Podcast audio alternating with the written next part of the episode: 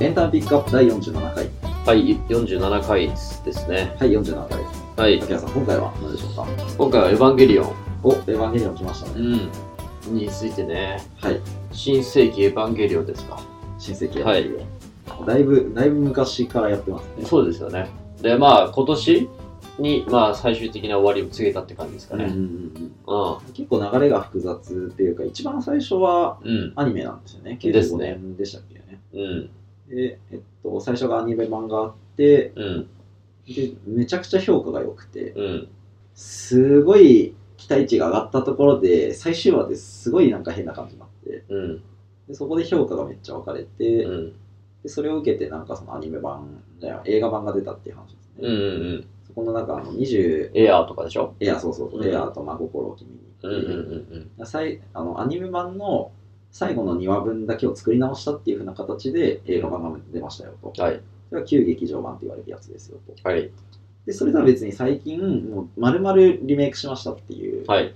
やつなの序波球ですね序波球ですね、うん序波球と新エヴァンゲリオンですうね、ん。うそれん。が新劇場版と言われるものですようん。はい。っていうふうになってますようん。っていうふうなことでよかったですかねってすいませんなんか話なんですけどああ、えっと、流れの説明ですかね。流れの説明そんな感じで。あれってあの、ジョハ Q とテレビ版って、あの、碇シンジ君は碇シンジ君だけど、アスカの名前が違うじゃないですか。ソウルアスカラングレーと、はいはいはいななんだっけもう一個。四季並み四季並みか。うんあれ何なんですか別ぼ、別人物ってことうん別人物、ああ、そうそうそう。だからそうか。ああ、えうん、あれはだから完全に別人物って話ですよね。別人物なだんだ。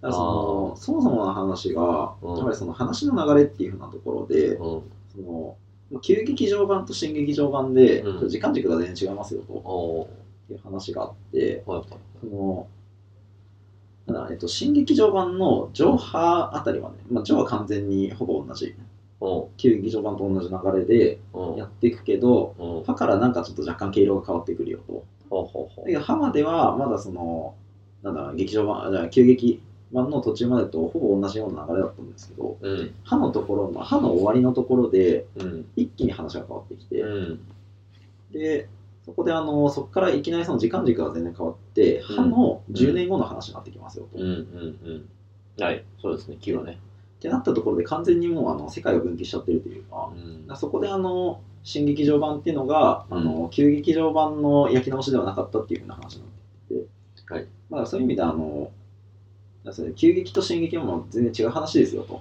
うんていうなるほどですねなんでそこがまあはっきり分かるようにと。いうふうなところで、まあ、ソリアスカラングレーとシキナミアスカラングレー全然違いますよと。はいはいはい。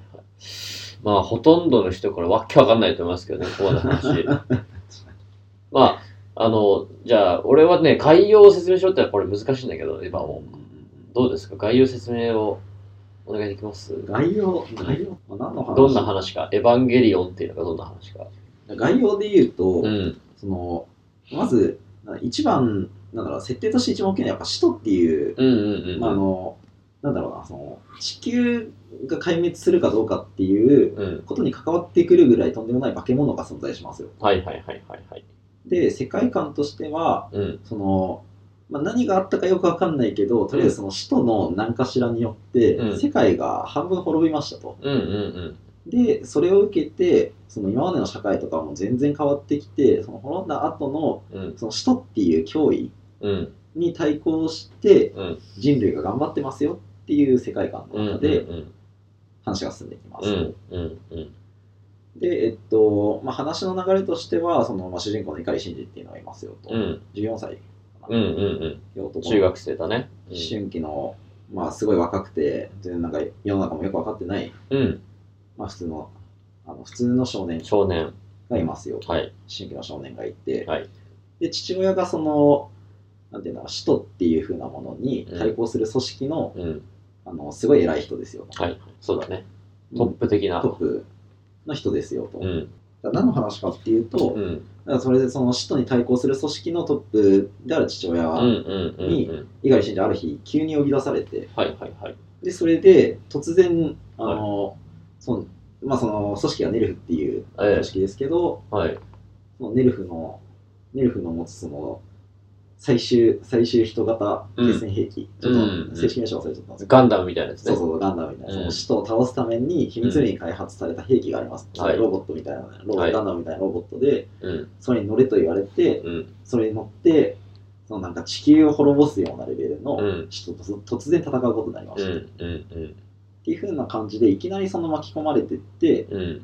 そその、まあ戦わなきゃ、本当に命をかけてただ戦わなきゃいけなくなっちうゃん。う。うん。うん。ではそい。の戦いを通じて、いろんな人間ドラマがありますよっていう、そうですね。その碇慎二郎さんの葛藤だったりとか、他の人との触れ合いだったりとか、うんそういうふうな話がある中で、思春期のその少年少年少女の心の動きだったりとか、はいそういうふうなところがすごい細かく書かれてますよっていうふうなうん。作品になってますと、はいはいはいいうふうなところですかね。そうですね。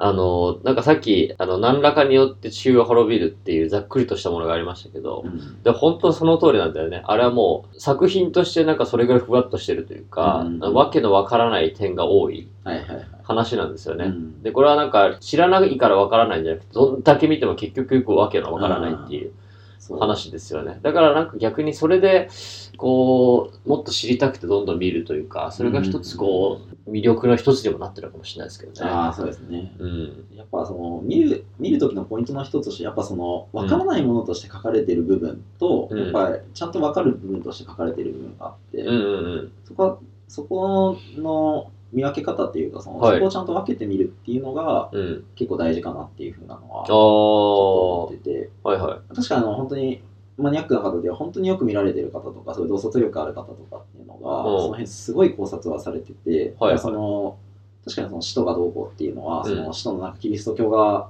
そのなんうかんキリスト教のこれとか聖書に書かれてるこれとか、うんこういうふうな設定がすごい凝っててとかっていうのは、うん実際に多分あるみたいで、うん。それでそのだから世界なんていうんだろう裏側っていうかうん。そういうふうな部分っていうのかなあのなんでそんなふうなことが起きたとか、うんその使徒ってそもそも何とか、うん。そういうふうなとこってあの裏側で多分すごい緻密に作り込まれてて、はいはいはいはいでそういうのも読み解ける人には読み解けるんですけど、うん。うん。うん。あのまあ、だから本当にいろんなテーマがそのあって、うん。映画の中にいろんなテーマがあってうん。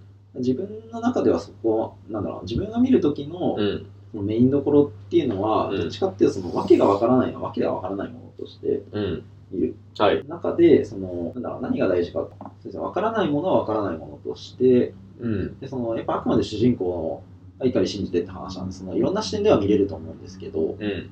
あのあくまでその碇信じあの主人公碇信じの目線でうん。いろいろ見るとうん。その分かんないものは分かんなくていいっていうふうなうん。ことで結構その分かんなくてもいいんだなと思って楽しめるんじゃないかなとうん。思いますよと。はいはいはいはいはい。そうですね。なんか、これは何かで見たか読んだかしたのは、確かにあの、碇シンジっていうのがさっき言った通り、もう第1話で、あの、ね、父親に呼び出されて、何かよくわからない敵と戦えと言わはれいはて、いはい何だかよくわかんないすごいでかいロボットに乗れと言われて、うんうん本当にこう、んな何かよくわからない状態で上から言われてやらされるうんうんっていうことが描かれるけどはいはい、それって確かに思春期においてはうん、まあ同じようなことが言えるというか、うんまあ特に男の子なのかなうんうんね、あの、とに、何か、何かもよ、世の中のことがよくわからない状態だけど、何かやらなきゃいけないものがあって、それに対してなんかこう、ふわっとした気持ちのままぶつかっていくっていうのがねうんう、んうんまあ、まさにそういう気持ちとかっていうものをね、あの、すごく誇張した言い方というか、あの、ね、デフォルメはされてるだろうけど、うんうんそういうものが表現されてるから、そういう観点で見るとできるよね。うんだから結構いやそうですねうん男性ファンが圧倒的に多いですよね、エヴァって。うんそうですね、うん本当に、だから本当にその、まさにその部分、やっぱ何がテーマって、うん。僕はやっぱあれ、社会適応の話だと思ってるんですよね。うんうんその本当に、まさに明さん言った通りなんですけど、うん。うん。世の中、まあ、あの生まれ自分が生まれる前から、うん。割と社会ってもう仕組みがもう出来上がっちゃってるじゃないですか。はい。であの今の現時点で、現時点であの現実の社会の話なんですけうど、ん。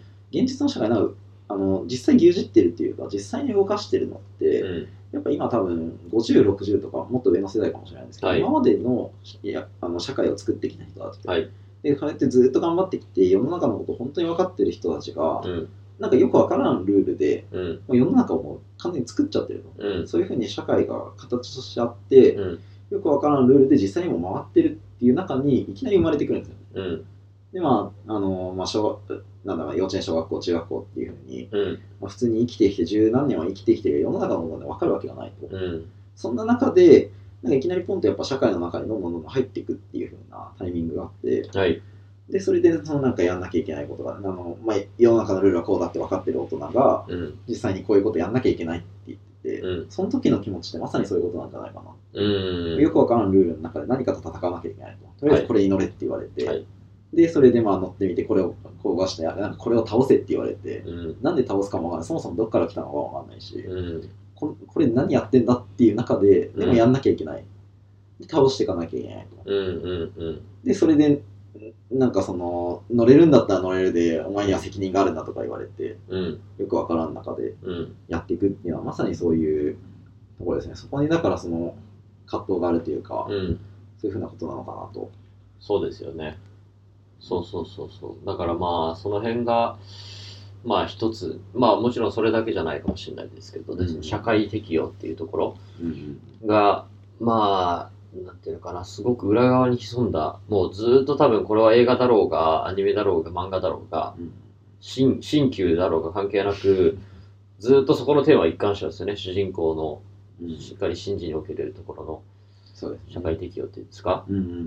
うん。だからそう、あの、そうですね。本当に活発に人と関われない、うまく人と関わるようなタイプではないうん。少年がいかにしてその周りと関わっていくうかんうっんうん。ていうふうなところにかなり主眼が置かれてるんじゃないかなと。ですね。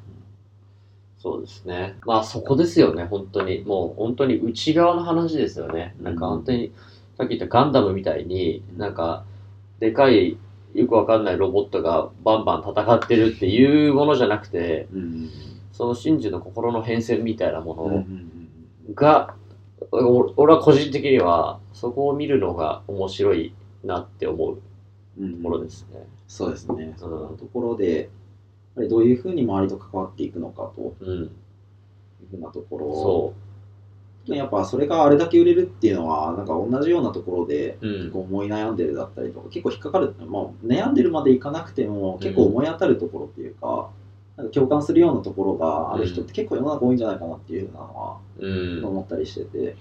まあね、これだけ売れてるっていうのはそういうことの裏返しかもしれないですよね。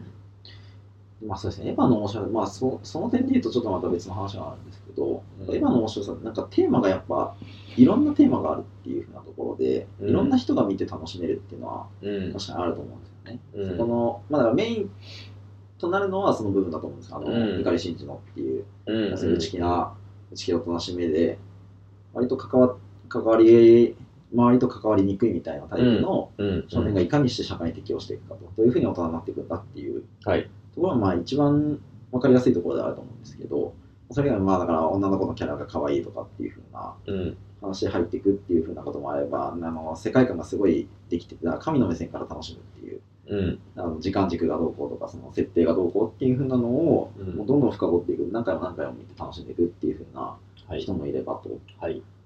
でまああとはちょっと女の人側の女の人側の意見とかってあんまり聞いたことないんですけどうん。多分あの碇真珠そんだけ書かれてるってことでもしかしたらその女性側からしてあの意外とだからそのなんだろうなアスカとかレイとかっていう風なところも割とその思春期の女の子らしいうん。心情の書かれ方とかもされてるのかなっていうのは思ったりしてうん。そういうふうな意味でもいろんなところあの誰目線で見るかとかどの視点で見るかによってうん。結構見えてくるものが変わるんじゃないかなと。そうですね。あの、さっき、碇慎二が周りの人との関わり方っていうのがありましたけど、そういうことですよね。要は、その周りの人っていうのがさっき言った、その、ね、えー、綾波レイとか、うんうんえー、アスカとかね、うんうんで、それら、もっと言えば、あの、ちょっと年上の女性みたいな形で、うんうんえー、なんだっけ、あの人は。桂木美里桂木美里とかね、梶さんとか、梶さん、年上の男性としてうんうね、ん梶さんっていうのは、いろんな、いわゆる、その、典型的なというか、あの、真実とは決して違うタイプのうんうん人間っていうのが出てきて、同級生とうかん、そういう人とどう関わっていくかって、その、真実に視点を当てた場合、その周りの人とどう見ていくかっていう形もできるけど、うんうんうんうんその他の人にじゃあフォーカスを当てたら、その人視点でのあの見方うんうんっていうのも確かにできる話でありますよね。うん、確かに、うんまあそういう意味でそうですね、どのキャラに共感するかっていう、どのキャラの視点で見るかっていうので、まあ、いろんな人が楽しめるっていう話でもあるのが、そうですね。そうそう。まあ、あの、全体通して、まあ、シンジの話尽くしじゃないもんね。うん、それレイの話、アスカの話う、んミサトさんの話っていうのがあるから、うん。まあ、確かにどこにこう、ね、重きをあ置いてみるか、うんうんうんそれによって確かに見方っていうのは変わってくるような話でもあるかもしれないですね。さらに言うと、だからそう、その中でその、どの人に共感するかみたいなところで、うん、割とその自分の傾向というか、うん、うん。そのなんか自分の内面の新たな発見みたいなのもあるのかなってちょっと思ったりして、うん、割と自分こういうとこあるなっていうふうなうん、とこだったりとか、この人の考え方いいなとか、結構共感できる人によって普段なんかどういうふうな感じなのかなって分かったりするそうですね。というふうなとこもあるのかなと思って、はいちょっと新しい発見があるかもしれないと。いいなというふうなことで、ぜひ見てみた見てみてくださいとはい。いうふうなことでよろしいですか。よろしいですね。はい、よろしいです。はい。はい。エンタメピックアップ第47回、テーマは、新世紀エヴァンゲリオンでした。